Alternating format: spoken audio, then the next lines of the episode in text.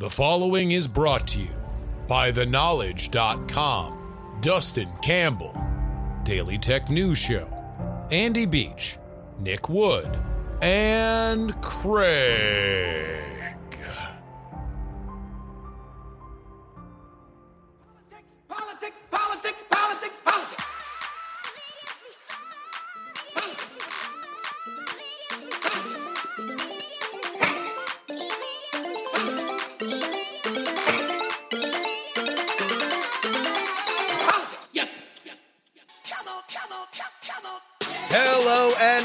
Welcome everybody to the September 24th, 2021 edition of the Politics, Politics, Politics podcast. My name is Justin Robert Young, joining you yet again from Austin, Texas.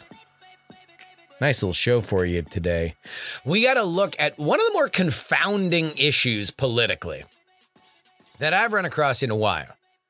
You know, there are recurring issues there are new issues. But very rarely do you get something that is a recurring issue that has such a very bizarre twist. And lo, that is what we find at our southern border, specifically Del Rio, Texas, as a new influx of migrants is waiting to get in, and some are, some are being deported. But it's not that that's happening. That is dog bites man.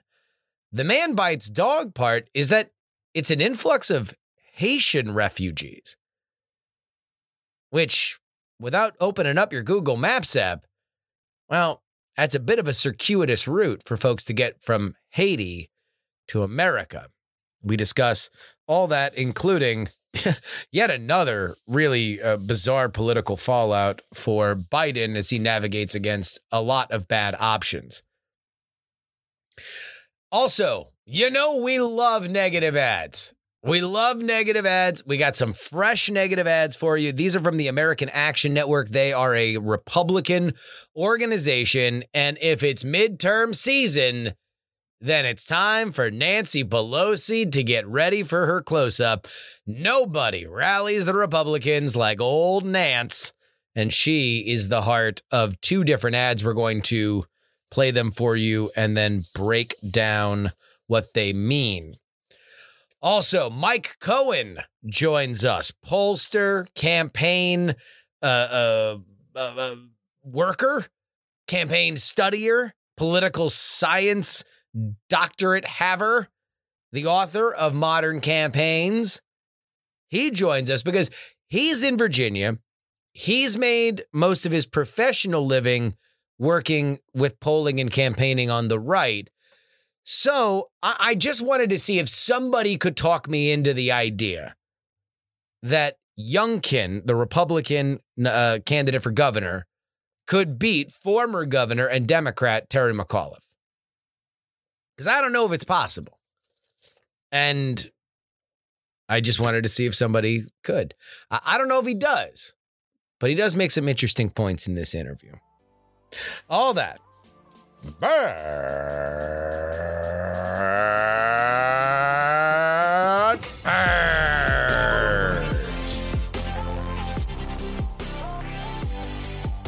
As I speak to you right now, somewhere between 8,000 and 14,000 migrants are under a bridge about four hours west of where I am.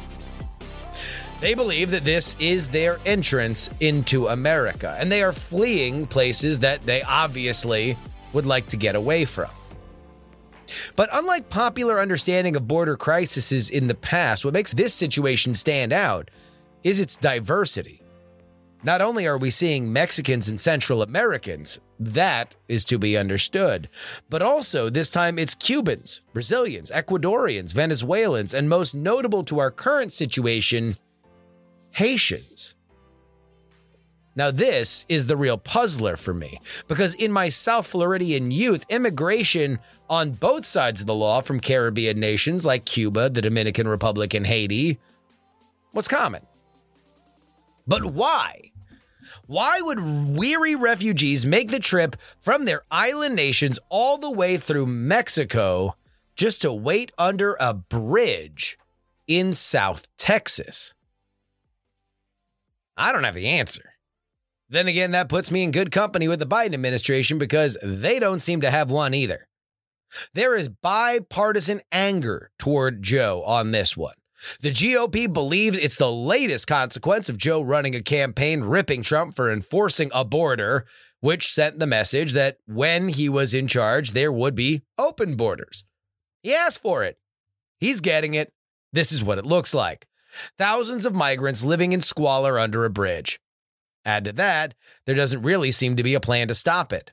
The shell game of keeping children in detention centers around the country this summer has predictably been dropped. According to critics, Politico reports this week that many of the Haitian immigrants are being released into the United States with only a notice that they should see an immigration center within 60 days voluntarily. Not so, says the Biden administration. We are enforcing the border with the exact same enforcement measures that Trump did. Title 42, a pandemic era regulation that allows the U.S. to expel migrants back to their home country. And that's exactly what's happening now with many of the exact Haitian migrants that you see on your television. Which is exactly why he's getting yelled at by the Democrats. Remember, bipartisan anger. Immigration advocates and members of Congress are calling for an immediate halt to these deportation flights. Quote, we know there are complexities to the situation, but we're clear that it makes Biden look weak and evil to do this, said Patrice Lawrence, co director of Undocu Black Network. What's more, this is a particularly telegenic crisis on both sides of the aisle. Republicans have been pounding the table on this since Fox News started flying a drone over the Del Rio camp. The rest of the media has since decamped to cover it. Meanwhile, Democrats found an image that told a thousand words with a shot of a horse mounted Border Patrol agent with a rope in his hand, guarding a path leading out of a river. While the rope was part of the reins for the horse, in the image, it looks like a whip and a white man on a horse with an unfurled whip in front of a black man trying to cross a river. Wow. That's so on the nose, I'm shocked that Joy Reid of MSNBC didn't have it commissioned herself. So, what to do if you're Biden? You enforce the law and you're weak and evil. You show compassion and you invite the world to apparently take the long way round because they believe specifically that the southern border is the way that they get in. This has now become famous, at least famous enough for migrants in Caribbean nations to not just try to get in through Florida the way that they had done in the past. Well, again, I don't have any answers. It's just another day and another quicksand pit for Biden to navigate.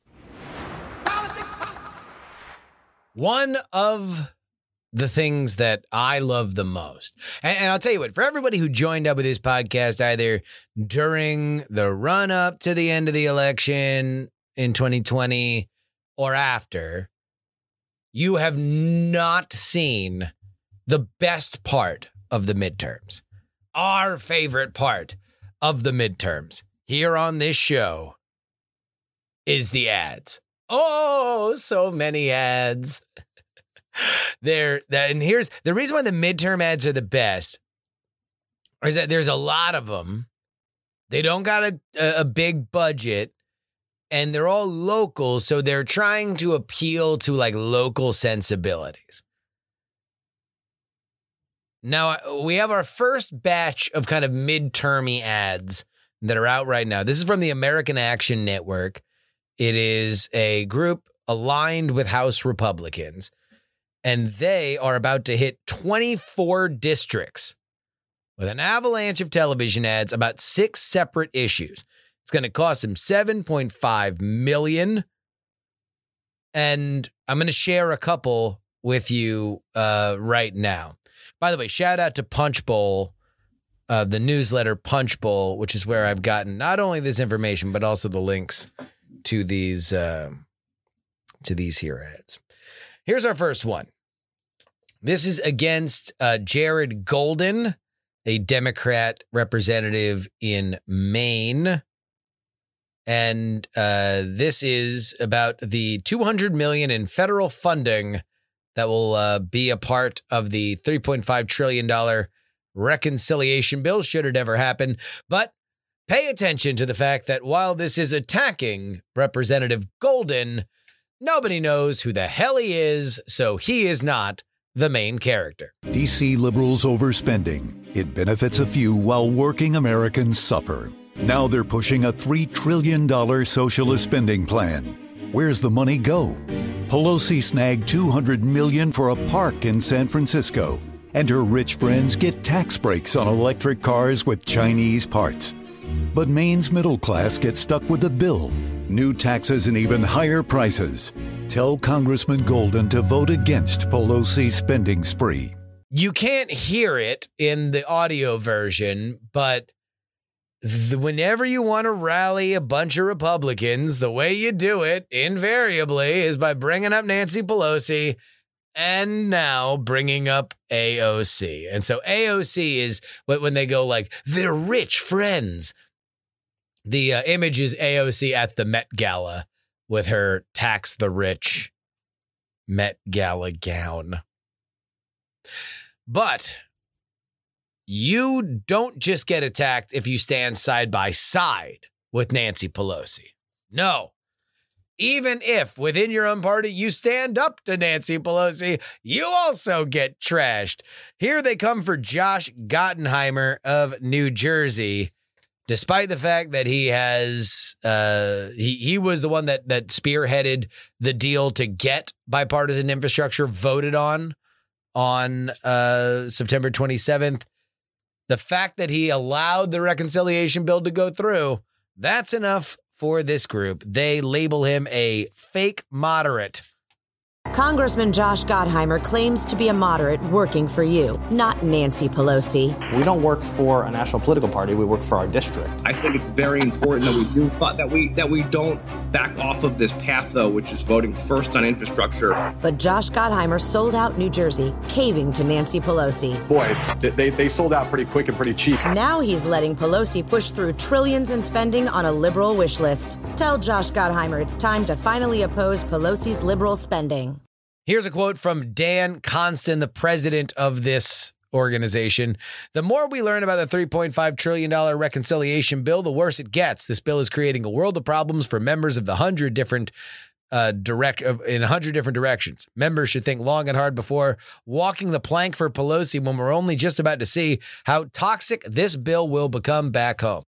As we are about to go over in our interview with Michael Cohen, I wonder exactly how this bill is going to play out. Because these kinds of ads are meant to startle the moderates. They are meant to to drive a wedge between the Democratic Party. Not that the Democratic Party has much of a issue with wedging themselves, but these are good. These are good. But this is this is a little uh, uh, appetizer. This isn't even the appetizer when it comes to ads for the midterms. This is the breadsticks. This is the free water. This is just something to kind of get your stomach moving, get your your your your, your mouth wet, because we're gonna have a meal coming up. Oh yes, God! Just seeing these ads, I knew I had to put it in the show because because whoa whoa, I'm I'm pumped for negative ads in midterms. So excited!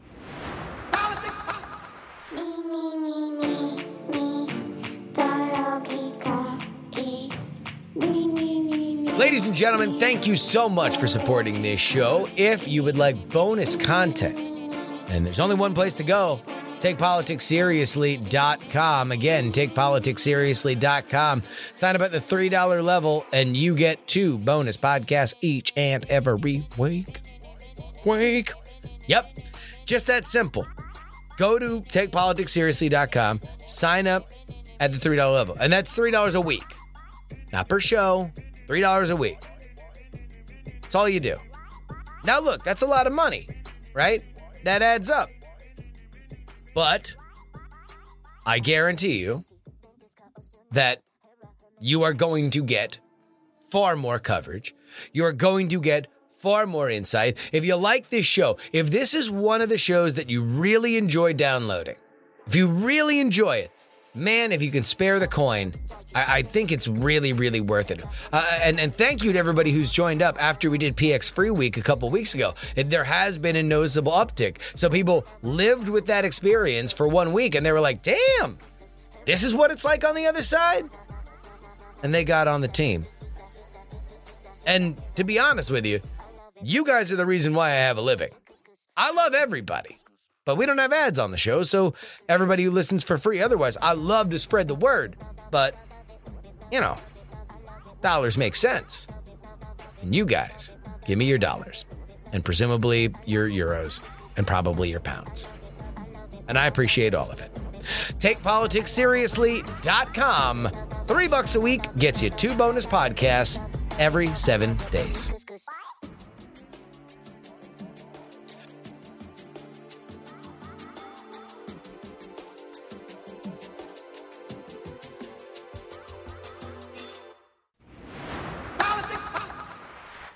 Our guest today is Mike Cohen. He is the author of Modern Campaigns. He has primarily worked on the right as a pollster and campaign advisor, and he's also in Virginia. So I wanted to see whether somebody could talk me in to believing that Terry McAuliffe would not win his race for governor. Instead, he'd lose to Youngkin. And now we're going to ask him. Welcome to the show, Mike. Hey, it's great to be here, brother. All right. So we we had a guest on on Wednesday who is a a tout, a a political betting expert. So so he is he is really just here to kind of make the money. That that's where his bread and butter is. And he is about as as down as one could be on Youngkin's chances. You have have made your living in polling and campaigns on the right. So, and you are there in the area. So I figured if anybody that I could immediately reach out to could could give me the the opposite side of that as we kind of now stare down this Virginia governor's race as the the big fight politically between now and the midterms. It was you.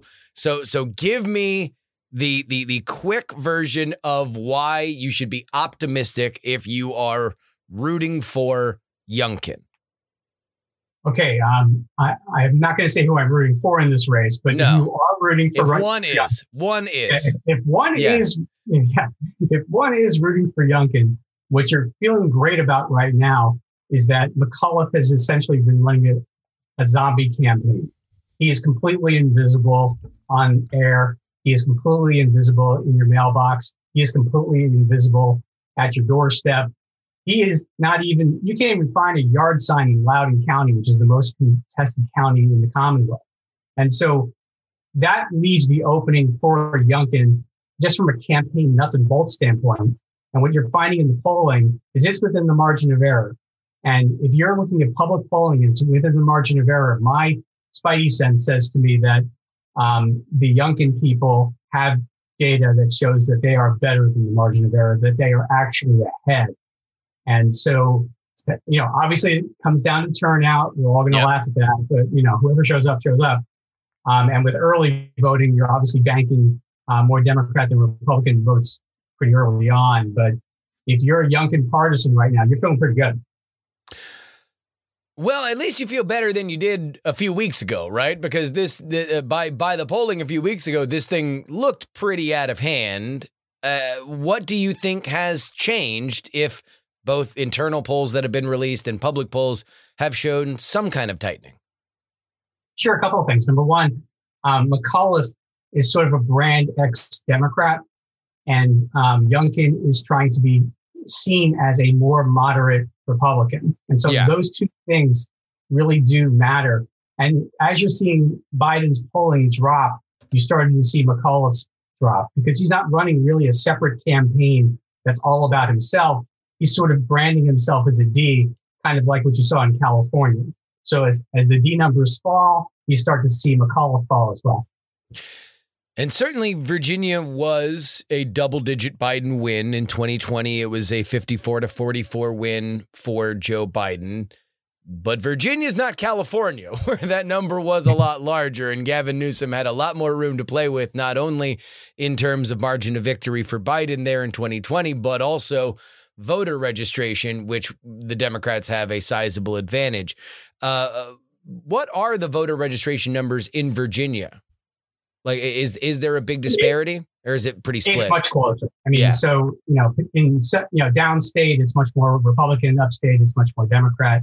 And so it's much, like you said, it's very different than California. It's one of the reasons why you actually don't see Kamala Harris and Biden in Virginia campaigning for McAuliffe right now, because it's just not going to help him. And he understands that. Um, so just on party ID alone, it's going to be close. But, you know, again, it, you know, November of last year might as well be like 500 years ago at this point, based upon what you've seen so far over the past nine months. And particularly in the past month, um, as far as Democrats are concerned. You know, right here in uh, sort of the DC metro area in Northern Virginia, a lot of people who are on the left are very depressed about their prospects based upon what's going on with inflation, Afghanistan, um, even the, the, bills that are trying to come through Congress that look like that's going to be a total shit show um, for the next week or so. And so when you're looking at all of that together, you're finding, yeah, it is different than California. But McAuliffe, again, is not running a campaign that's showing something extremely different about him, that's separating him from the president, that's separating him from the party. Um, Youngkin is doing that. He may not be doing a perfect job of that, but at least that's sort of the theory of the case of his campaign. He is carving out his own lane. All right. Now, I want to spend a bunch of time talking about the last month for Biden because, as uh, people have already heard on this podcast, we have yet another problem uh, for which doesn't really have an easy answer, as the uh, border has again flared up into a very colorful and telegenic crisis. But I want to ask you, as somebody who is there in Virginia, Virginia's governor's race has long become a, uh, a, an oasis in the desert for the media, certainly because it's something to talk about. At least the political media, that is, between the election, the the presidential election, which is the gigantic crescendo, and then the midterms that come up about a year afterward. How much do you buy the idea that this is a referendum on? The sitting president, there has been a history of Virginia going against whoever wins the White House. That has that has kind of been the trend. Do you buy that or is that just, you know, a bunch of binary decisions happening to line up? It is a bunch of binary decisions, but you know, it also sort of follows with the every two years, um, you know, Congress goes against the president. The yeah. president loses seats. So it's sort of a precursor to that. Um, and in this case, you've seen such a huge drop off in sort of the goodwill for Biden, primarily due to COVID, which sort of opened the door for all of these other issues. It made everything else worse um, in the world for Biden. And frankly, right now, it's very difficult for Biden to get any airspace with anyone, let alone his own party right now. No one's afraid of Biden anymore, like they were in the beginning, where they were sort of, you know, tiptoeing around him, even on the right. And so that really, when you're looking at Virginia, just here in Virginia, it ends up being the case where we're close enough to DC and we're close enough to all of what's going on in Washington. So there's sort of a little bit of rub off there. But also, Virginia is sort of quirky on its own because it's such a, it's very much like Florida. And you, you did a little bit of traveling to Florida also, you know, where like different parts of Florida are actually could be different states. And so yes. if you really locked off Northern Virginia versus, um, you know, Southern Virginia, or even some some parts of you know the Loudoun County. Like you could even split our county between North Virginia and Southern Virginia. You could end up with a couple different states. And so, you know, Northern Virginia is much more like Maryland than Southern, and Southern Virginia is much more like North Carolina and maybe even South Carolina. So it really depends upon how agitated the people are here in Virginia. And it's pretty obvious that uh, a couple of things, including education, where Youngkin has really leaned into and McAuliffe really doesn't have great answers for. Um, you know, there's a lot that are going on the local school boards here. They become real shouting matches, even locally here. I mean, you you would think like running for school board is sort of like the easiest thing to run for. It's sort of not partisan, not interesting anymore. You go to those things now, they're coming after you. And they're coming after you from both sides. Like, make sure you have your mask on, Yeah. or you have your mask on, we're going to take you out. And it's it's getting pretty uh, chippy out here.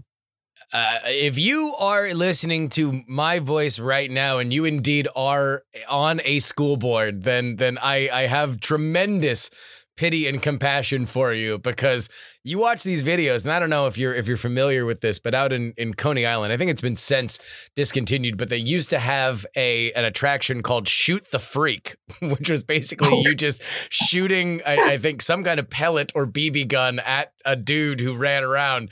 Uh, uh, but that's that's what it reminds me of. It is shoot the freak for for all these various school boards around the country. And you're right, it is bipartisan. So I want to drill down into the Biden stuff because if to me, if I were going to give any kind of hope to the Republicans or Youngkin, it would be man, those polls seem to have tracked together. That that McAuliffe is, his polls have softened, although depending on where you look at, you might believe uh, uh, that that more so or not. As Joe Biden has begun to drop, a new poll just came out uh, as I'm recording this with you on Wednesday that puts Biden. Uh, it's, it's a Gallup poll, so it's not like a, a, a Rasmussen or anything that's normally very, very uh, uh, bearish on Democrats. It's a Gallup poll that puts him at 43% approval, and for the first time in their poll, 53% disapproval. So now he is not just Yeah. underwater, underwater. He is full, you know, full head head below He's the sea. He is submerged. Yeah, he, he is submerged. Yeah, I mean, those are Trump kind of numbers. You know, I mean, Yeah. so you know, we're, looking at those kinds of things. I mean, that that's sort of where Trump hovered around for most of his presidency, and so you're finding it's basically flipped. I mean, I, don't remember in, quite some time pre-Trump. Um, just a really bad, bad, bad swath of news, like back to back to back to back to back. If I were Biden, I was waking up in the White House today, um, you know, looking at Trump's, you know, big place where he used to go ahead and, um, you know, practice driver. I mean, Yeah. I, I would literally pull down that screen and I would scream at myself, what am I doing here? I would go down to the hill and I would say, you know what? Screw this. Pass the BIF now. Get it done. And I don't really care about this $3.5 trillion thing because right now you're pulling me down even worse and you're pulling everybody down. Like the dude needs a win. And if he doesn't go ahead and find himself a win that he can somehow call bipartisan, um, you know, the reconciliation package doesn't help them get past 42%, but the BIF probably helps a little bit. All right, so let me let me actually uh, go into that with you. And and uh, full disclosure, we're recording this on Wednesday, so anything that happens past this by the time it comes out on Friday, please understand that we don't have a time machine. Uh, the There's a lot thing that's on. happening right now is Biden may or may not be doing exactly that. Reports are that there is going to be a parade of Democrats that are coming to the White House. We we we presume that this is so there can be a for real for real come to Jesus moment where Joe Biden says this needs to get passed. It needs to get passed now. I need everybody to get on the same page. Whether or not that will be the case remains to be seen. But from the perspective of a Virginia voter, I'm going to go through some of these issues. You tell me whether or not they matter or they don't matter. All right. Sure. Let's start with the easiest COVID. Where has the COVID Biden's handling of COVID and therefore McAuliffe's, if we are we are we are welding them together, uh uh where has that gone over the last few months? well, it's gotten to the shitter. I mean, Yeah. you know, what it really comes down to is this: is that COVID and his non-performance of it, and Delta variant, and the sort of shifting of messaging all over the place. Wear masks. Don't wear masks. You're protected if you're vaccinated. Now you're not protected if you're vaccinated. Um, don't be in a group. Oh well, if you're outside, I guess that's okay. You know, it's it's all kind of all over the place. It's very much like government messaging muddle, right? Yeah. what that has really done is that has made um, you know the leader of the free world much more of a cog in the wheel as opposed to just you know really setting the stage for what we should be doing. He, he has really lost the middle here because we felt that we were sort of done with this thing, and now of, course we're not. And that has really set the stage for everything else, including in Virginia. And what that has done is, is that it has really put into focus how we're handling education in Virginia either at the you know school level or at the college level And that's where a lot of the negative advertising between the candidates have gone. So McAuliffe yeah. has dropped some mail saying that Youngkin behind closed doors is saying one thing and he's saying another thing in public. And Youngkin is saying, um, you know, we're not doing right by our kids. And so it's really shifted straight into the culture war of your kids and how they're experiencing school at this point. So that is the pivot point for COVID, at least in this race, right. is schools, uh, capital T, capital K, these kids. Absolutely. Yep. Uh, and and so from the Biden perspective, the biggest problem, I mean, because obviously, look, Biden can control Delta, and and even if he was the COVID candidate, uh, and it said on the box, "Vote for me," and COVID goes away. Yeah, that turned out to be a, a campaign promise for which nobody could uh, uh, deliver on. But the thing that he could do that you're saying is now hurting him is the fact that there's it doesn't seem like he's confident in the vaccine because he wants the boosters. It doesn't seem that he's confident in the trajectory of the virus because he says we have uh, uh, declared freedom from it and now we need to be in masks and, and social distancing. And also, we need a vaccine mandate that OSHA is going to enforce. So it's like the the, the, the, the problem right. is is that it's it's everywhere. It's it's whatever the latest thing that's being said is what he's reacting to. He is on the end of the tail instead of wagging.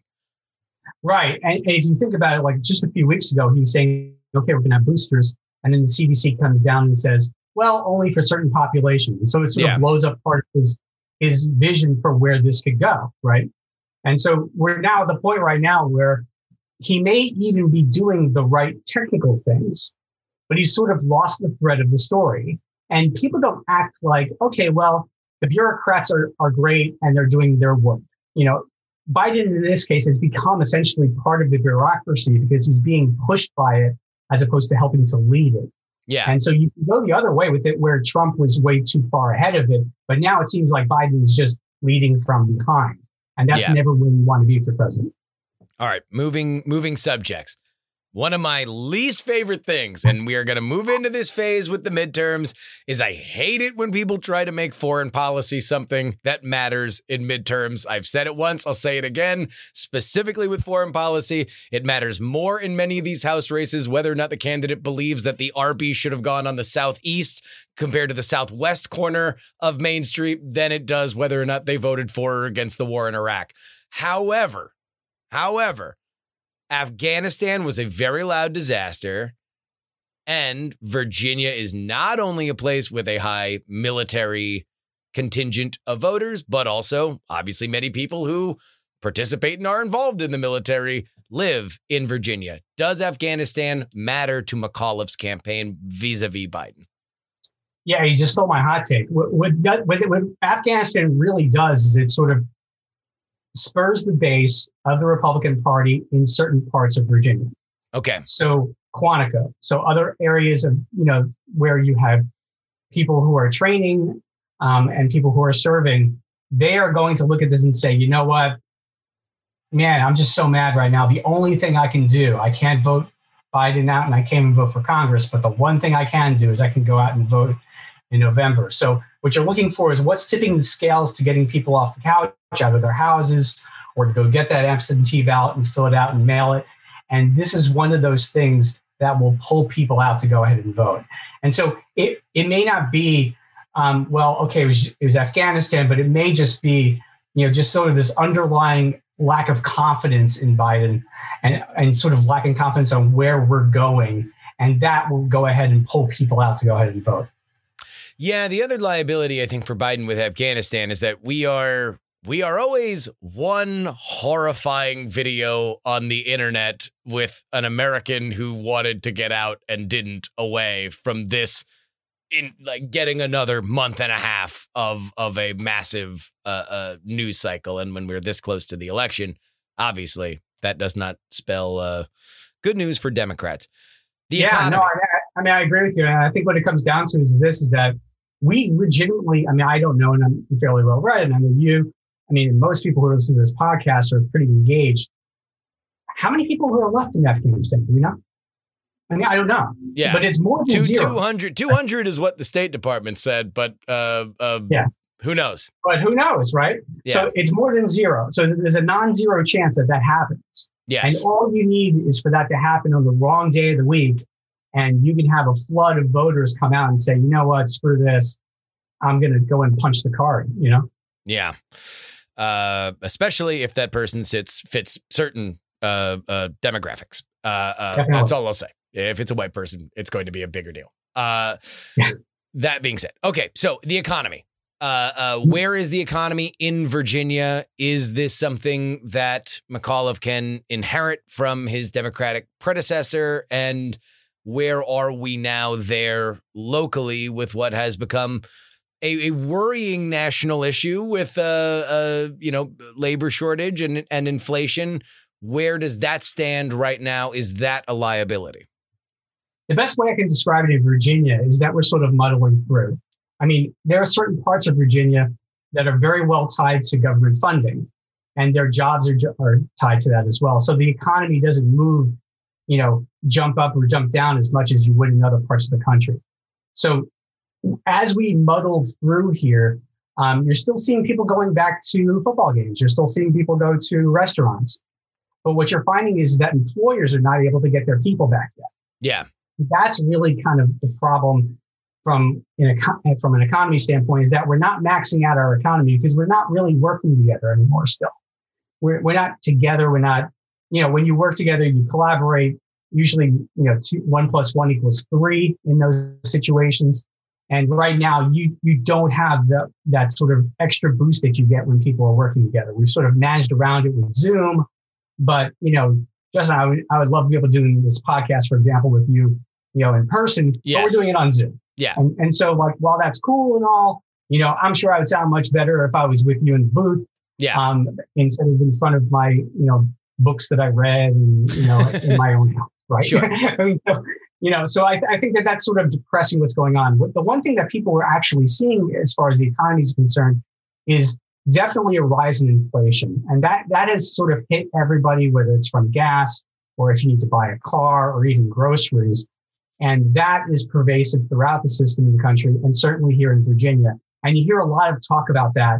And frankly, I haven't heard a lot about um, inflation since I was like a kid in the 70s when we were on gas lines. And so this is really the first time in my adult life where we've really thought about inflation as a thing. And that really connects directly to what you're looking at in the economy. It's funny when you uh, go back and watch attack ads from that era, how effective because it is a very effective message. I think we're going to see a lot of it during the midterms, but like these are these are classics of you just kind of do the, the the the reverse Walmart ad of used to be blank, now blank, blame this Yeah. person, vote for the opponent. That's it's uh, you know, a, brevity is the soul of wit and in terms of political messaging. That's pretty effective. Yeah, no doubt. And on top of that, it actually connects to something that's real, right? Yeah. So, for example, if you're in Virginia and immigration is one of the biggest issues for you, well, we, we're not a border state, you know, so it's not as real as if you were in Texas. Whereas if you are seeing in your your life that things are costing more money and your money's going, you know, less far, and you see the ad, you're like, yeah, you know, that that really resonates with me. All right, so let's pivot to immigration. I, I I imagine based on what you said that no matter how bizarre this border crisis gets, which I, I never, and this is from somebody who grew up in South Florida, and I was around immigration, both legal and illegal, from many Caribbean states. Never in my life do I thought we would see a logjam of Haitian immigrants in the south of Texas, of all places. It feels like somebody found a, a portal somewhere, but indeed, that's what we are looking at now. No matter how bizarre it gets, I don't suspect that this translates directly to the Virginia voter. It doesn't, but it's it's sort of one of those contextual issues, right? So if you're sort of judging like what the Democrats and what Biden is doing, it's sort of a competence level, right? He was elected Yeah. as sort of being a competent leader, and all of these things sort of chip away, you know, COVID, inflation, immigration, you know, all of those things seem to be sort of moving away from, oh yeah, you know, we hired an adult. It's wow, what happened here? All of a sudden, we're getting Haitians transported to like Texas. What happened? Like, how are they getting to, you know, how are they getting any? I mean, just how is How is this happening? all Yeah. sudden- How is it? What is happening here? Right? Yeah. You know, and and so you know, people aren't completely disconnected from that, but just like your bid on foreign policy, you know, immigration is one of those other issues that sort of will jar certain voters. But it goes to this overall feeling that we're kind of still off the rails. And wait a minute, didn't we just hire the people who are going to get us back on the rails? Doesn't this guy like love Amtrak? Why aren't we on the rails? Yes. You know, so that should you be know, his what's thing. going on here, right? And so that that really sort of rounds out the story for Republicans very nicely. While I am on your side that this bipartisan infrastructure bill and then the reconciliation package is something that matters, certainly to political nerds like you and me, certainly to people who watch largely political news media. I don't know how much it plays anywhere locally, but again, much like the military, Virginia is a bit of a different animal considering so much of, especially the northern parts of the state, are wrapped up in the actual minutia of governing. So let's imagine we're for fast forwarding to November 3rd, and uh, uh, there is indeed no bipartisan infrastructure, no $3.5 trillion package. Uh, is that like a really bad thing for for McAuliffe, or is it? eh, You know, it's not going to matter as much as whether or not you know milk is is being affected by inflation. Yeah, nothing is passed. It sort of once again goes to this narrative of they can't even do the job, right? Yeah. And so you have control, even if it's nominal control of Congress. Um, you have the presidency. There's no reason why you can't get your own people in the same room and vote the same way, right? Yeah. And that's the way most people will look at. They won't even look at what the coalitions are in the party, and you have the progressives who won't talk to the moderates, and they they- they're picketing like Josh Gottheimer from New Jersey of all people. Yeah. And so, you know, you know, it will it matter to voters? I think the answer is yes for Democrats because they will start looking at that and just go, "Oh man, you know, I, can't But get but, that but does done." it but does it matter for McAuliffe, who was previously a governor? Like like if if if the issue that is being eroded with Biden is confidence in his competency, then shouldn't the the exact person that you would want to stopgap that if we were talking about this locally is a guy who literally did the job before and people generally liked? Yeah, and that's the key. So, you know, if you're sitting there looking at it and you're like, well, there's not really much of a difference between Biden and McAuliffe because McAuliffe's basically running a, a Biden-esque campaign. And Biden, you know, can't even get his own agenda through. Well, why are we even hiring this guy? I mean, who what's to say that he's going to be able to get anything done here? So, you know, the, the reason to have somebody who's competent means that they can get the ball over the goal line, right? Yeah. And so if you can't do that on a national level, and if you're in Northern Virginia and you're so consumed like, you know, political dorks like we are with Yep. what's going on, and you're looking at it and you're saying, well, man, you know, I mean, how's McAuliffe even going to operate in this environment if he can't even run a regular campaign? Well, then let's flip the script. Let's say that indeed, right now, as we're talking about this, Joe Biden is is is uh, flipping the Resolute desk, and he's he's getting in uh, uh, everybody's face, and uh, he, uh, he he he wins one for the Gipper speech, and and uh, everybody runs back out. Bernie Sanders uh, uh, hugs uh, Gottheimer and and and Sinema and Manchin uh, uh, dance with AOC, and they all vote together. They get both of them through on on some version of it. Let's say it's sub three point five.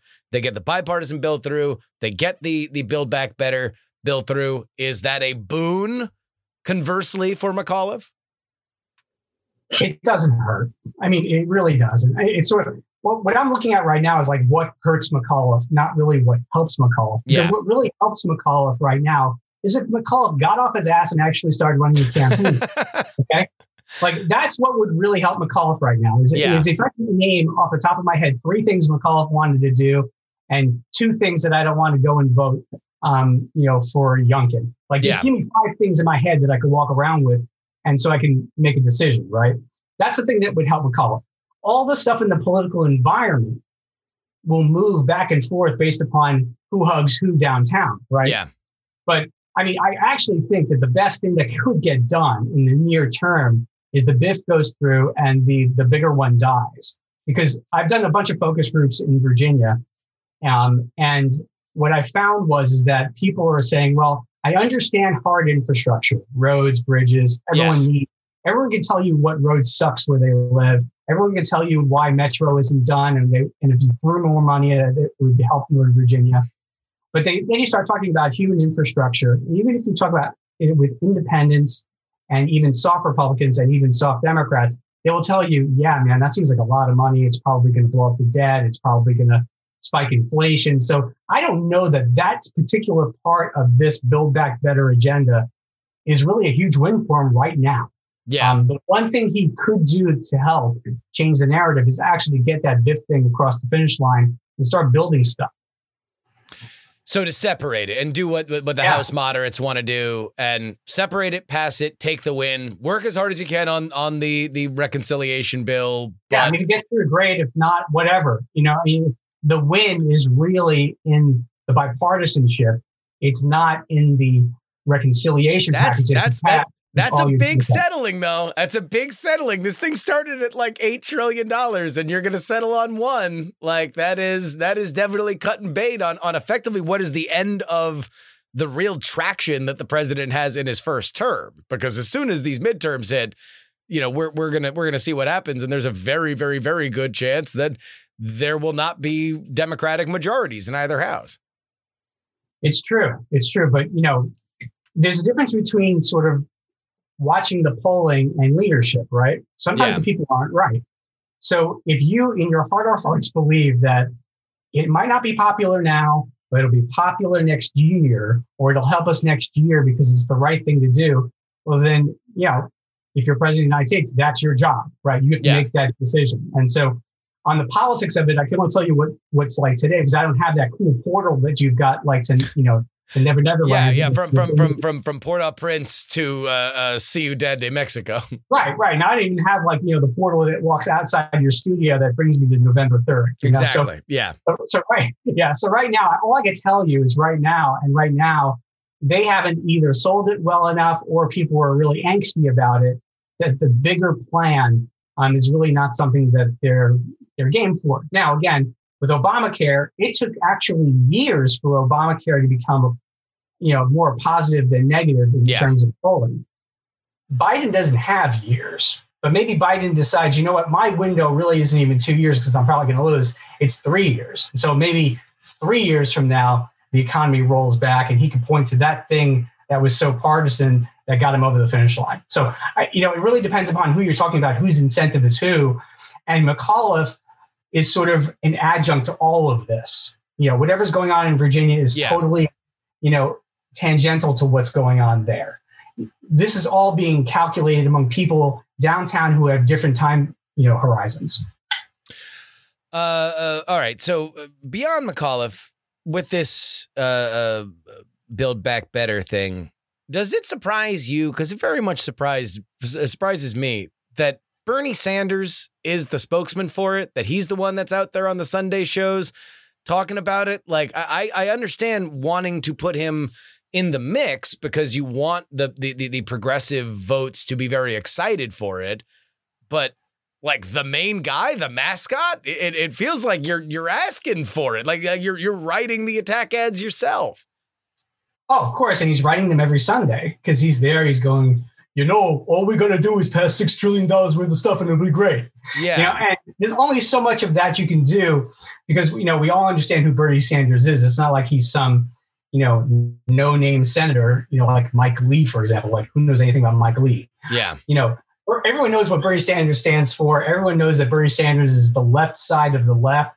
Um, you know, and so the idea that he's the one out there pushing the Build Back Better program is just saying to people, even if they don't read a, a line of that bill, wow, this is pretty far left. If, if Bernie's really happy about this, it's pretty far left. Which is which is funny because I then read a thing about a week ago or a week and a half ago that the Biden administration was like, all right, we got to make sure that Biden is out there talking about this. Biden needs to be the face. Biden needs to be the face, which seems like the right play to me. Biden's the guy that got elected president. Bernie Sanders couldn't get out of the primary. So, yes, you want your more popular, more moderate face on it. And then the next week, Joe Manchin and Bernie Sanders are chasing each other around like itchy and scratchy on all the Sunday shows, hitting each other with mallets. Like, like what is what is even going on here? By the way, great reference on Itchy and Scratchy. That, that is one of the greatest bits they ever did on that show. It's fantastic. Um, Uh, Yeah, yeah. And so, yeah, I mean, the last thing you want to do is like watch the next three weeks of itchy and scratchy, right? It's only it's only fun in like really small bursts. Well, Biden- especially, especially now that they have the debt ceiling and government funding. Like these are normally Yeah. things that are their own zero day. Uh, uh, can we avoid the apocalypse? Gang of six to twelve people that that then act like heroes because they navigated themselves back from a cliff that they steered us to. Like Yeah. this is all. th- these are their own separate things. We're going to put them all together and hope they all resolve together at the exact same time. Oof. I don't know, man. I know it's crazy. It's kind of like Thelma and Louise, who are basically getting ready to drive off the cliff. And Yes. Thelma looks at Louise and goes, ah, maybe we shouldn't do this. I know. And, Right? then, and, and then they get out and shake hands and, and raise their hands Right. up in the Yeah, air they like shake they hands, it. dance around, like, yeah. we saved ourselves, we Yeah. saved our lives. You know, it's amazing. Yeah. Um, Uh, yeah. The weirdest thing about Biden is that for such a chatty guy who really does like to talk to people, they've really put him back in the basement. I mean, I haven't seen other than him walking to the lectern and, and reading, you know, from a teleprompter. There's something to be said about Biden hiding from his own agenda at this point, that he's not quote unquote up to the public communication part of the job. I mean, for example, when uh, Bill Clinton wanted, um, you know, NAFTA through, he had Al Gore go debate, um, you know, Ross Perot On you know, TV. yeah. there on, T- on, yeah, on CNN. And so there's no reason why, if this is really mission critical to Biden, why he shouldn't be out there advocating for it. And just saying, well, we'll just put out our, our surrogates, you know, we'll put it out locally because that's very powerful, you know, instead of like sort of this national stuff. I, I don't understand it. I really don't. You're president of the United States. That's part of the job. And he does that thing where he keeps saying, uh, they told me to pick these reporters in this in this Yeah. order thing. They told me I can't talk to you. They told me I can't talk to this It's like, person. you- I've got a list of reporters I can talk to. You're not on the list. I'm sorry. I, I'm gonna have to go talk to my people. They, you know, he's like he's like he's blaming his assistants for his own inability to Yeah. take questions. I mean, know, look, we're coming out of an era where Trump would take a question from anybody and blow up a news cycle, and now we've gone completely the other way with it. Yeah. You figure that Which which I don't I don't blame him. I don't blame him for having message discipline in in in an era of of the chaos agent who who again, it's like the one thing that I would say uh, uh, for all the attacks on journalism, uh, uh, real and imagined that Donald Trump did, he certainly gave the gift of access. Access happened in in bizarre times, in times where he wanted to do it, where he didn't want to do it. He loved talking to people that much. Uh, I I I'm you know, I, I don't know whether are are we seeing with Biden just a overcautious and therefore less effective public communication strategy, or is this just, you know, at, at, at a certain point, you've got so much stuff on your plate, you know, like a, a, a football team can't uh, uh, do well if like their quarterback and their and their starting line and their defensive ends and their cornerbacks are all injured. You're just not going to look great because there's a lot of stuff that is befallen you, and maybe that's what we're looking at with Biden. But oh, it, it certainly mean, doesn't Biden's- look on a rail right now. Yeah, with apologies to my friend um, Trevor Smith, who's going to hate me for this one. I mean, they're not the Detroit. They're basically the, the Detroit Lions right now. You know, they can't do anything right. And they're going to go like one in sixteen if they don't turn it around real quick. Yeah, Um, but the one guy you can't fire at this point is the coach. You know, I'm sorry, Yeah. Trump people, but you know, Biden's the president. He's going to stay at least for the next three and a half years. So, um, you know, Biden needs to wake up one morning and decide, you know what, I, I need to be more me. They need to let Biden be a little bit more Biden, not just Biden be this sort of, you know, message discipline robot who's walking from one event to another and reading his cue cards. And, you know, it worked really well for Reagan because Reagan had a big personality and he understood, you know, the power of television, um, you know, and how to make news. But Biden is, you know, he's just uncomfortable with it. And so he- has to figure out a way to sort of thread the needle between where he is now and where Trump was last time. Well, he, like you mentioned, uh, has currently found himself at about Trump's polling approval rating. So uh, that is Yeah, certainly I mean, not something that I think. something. Yeah, not that's certainly something that I think the Biden folks would have uh, expected this quick into the uh, presidency. One last Yeah, thing Justin, on. Go ahead. Just one last thing on that. Yeah. I mean, the thing about it is, in with a low approval rating, like what does that really matter? Okay. Yeah, The the best political science stuff that I read, which wasn't very much, but the best political and I have a PhD in it. Yeah. The best political science stuff that I've read on the presidency was is that the approval rating really does set the stage for what you can get done. It is the power to persuade is what the president has. Yeah. And if you have a high approval rating, you have by definition much more power because that's where you're drawing your power from. So right now because Biden's approval rating is so low, he's actually going to have a much harder time even with his own people to get his stuff done. And that's why you don't see McAuliffe hugging him. That's why you don't. That's why you see the divisions between Itchy and Scratchy. Yeah. So the approval rating really does put a damper on everything he wants to do. Well, you know that certainly makes a lot of sense, and if that's the case, then then maybe that is the conversation right now. Is that uh you know pass this bipartisan infrastructure package, and then uh, uh as Joe Manchin said, take a strategic pause on the reconciliation, which is uh just such a great phrase because as I pointed out at the Wednesday show, it's kind of like taking a strategic pause from breathing for a year. You know, it, it will have the exact same effect on that bill, which is to kill it. Uh, uh, one last thing on Virginia on the way out. I always Sure. love the, the the the quirky stuff. The the like, all right, only the locals would know that like is is is the like like Virginia Tech record going to matter for for a governor's race or like a good apple picking season. Is there any local uh, uh element that that if we really want to dig deep into this race we can look into? That's great. Um, you know, I I I really have to look at it, but I mean, I'm guessing it's probably something you know along the lines of beers consumed. There we go. So uh, so Right. so what so what does McAuliffe want? A high beer consumption or a low beer consumption? Um, he probably wants a high beer consumption. So Crack them open. There's lot, if the beer is flowing this weekend at Oktoberfest and you're seeing people out and having a great time, um, he wants to bottle that thing up. And in fact, he might want to get out of his basement and go visit a few of them and actually go talk to voters because right now, um, he and the Democrats can use beer right now. All right. Uh, Mike Cohen, thank you so much. A Modern Campaigns is the book. Everybody should go uh, get it right now. As always, a pleasure to chat. Thank you so much. Thank you, brother. Take care out there. Politics, Politics, Politics is written and hosted by me, Justin Robert Young for Dog and Pony Show Audio in Austin, Texas. This show is edited by Brett Stewart.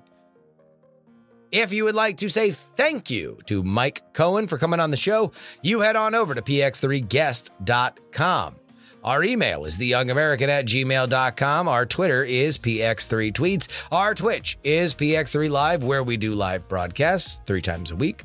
You can share this podcast by sending the URL to a friend, neighbor, or loved one to at px3podcast.com.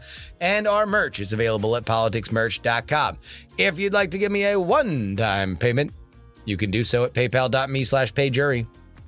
You can send me a dollar on Venmo, Justin Young 20. And on our Cash App, it is PX3 Cash. If you'd like to send me anything physical in the mail, a letter, a coin, a bill, you want to use your, your, your bank's pay feature to send me a physical check, you can do so at P.O. Box 153184. Again, that is P.O. Box 153184, Austin, Texas 78715. Of course, the only place you can get bonus content of this show is takepoliticsseriously.com. Our $3 tier gets you two bonus podcasts per week covering all the news uh, that we miss out on on our free podcast schedule. And the $10 tier gets your name read at the end of the podcast, like these fine folks in the Titanic $10 tier, including Idris Aslandian, DJ Katie Mack, Niemeister, Dr. G, Lord Scale de Quince Anile, Admiral Flapjack, Utah Jimmy Montana, Edmund Pluribus Unum, Pete Spicery, 70s TV salesman or spy. D. Really? And Gloria Young for King of the New World Order, Zombie Doc Edison, no mention on the podcast, please. Dot com Junkie, DP4 Bongo, Pop Gold, Jewish, Lives Matter, Ye Old Pinball Shop, John, Snuffies, Brian, Neil, Charles, Darren, Olin and Angela, DL, Stephen, Chad, Miranda, Chief Andy, Robert, Casey, Paul, the most conscientious, nonpartisan listeners, Brad, Richard, D Laser, just another pilot, middle aged, Mike, the Jen, Will, JPick, and Andrew. One more time, you want to get your name read, you head on over to takepoliticsseriously.com. That's it for us this week. Hope y'all have a great weekend. I will see the uh, Patreon folks on Monday morning for our Sunday, Sunday, Sunday show. Should be an eventful one. Who knows what's going to come out of this Biden meeting? You might already know because I'm recording this on Wednesday, but right now we don't. Isn't that exciting? Till next time, this is your old pal Justin Robert Young saying some shows talk about politics, others talk about politics, and still more. You know, they're out here talking about politics. But this, this right here is the only show that dares discuss. Oh,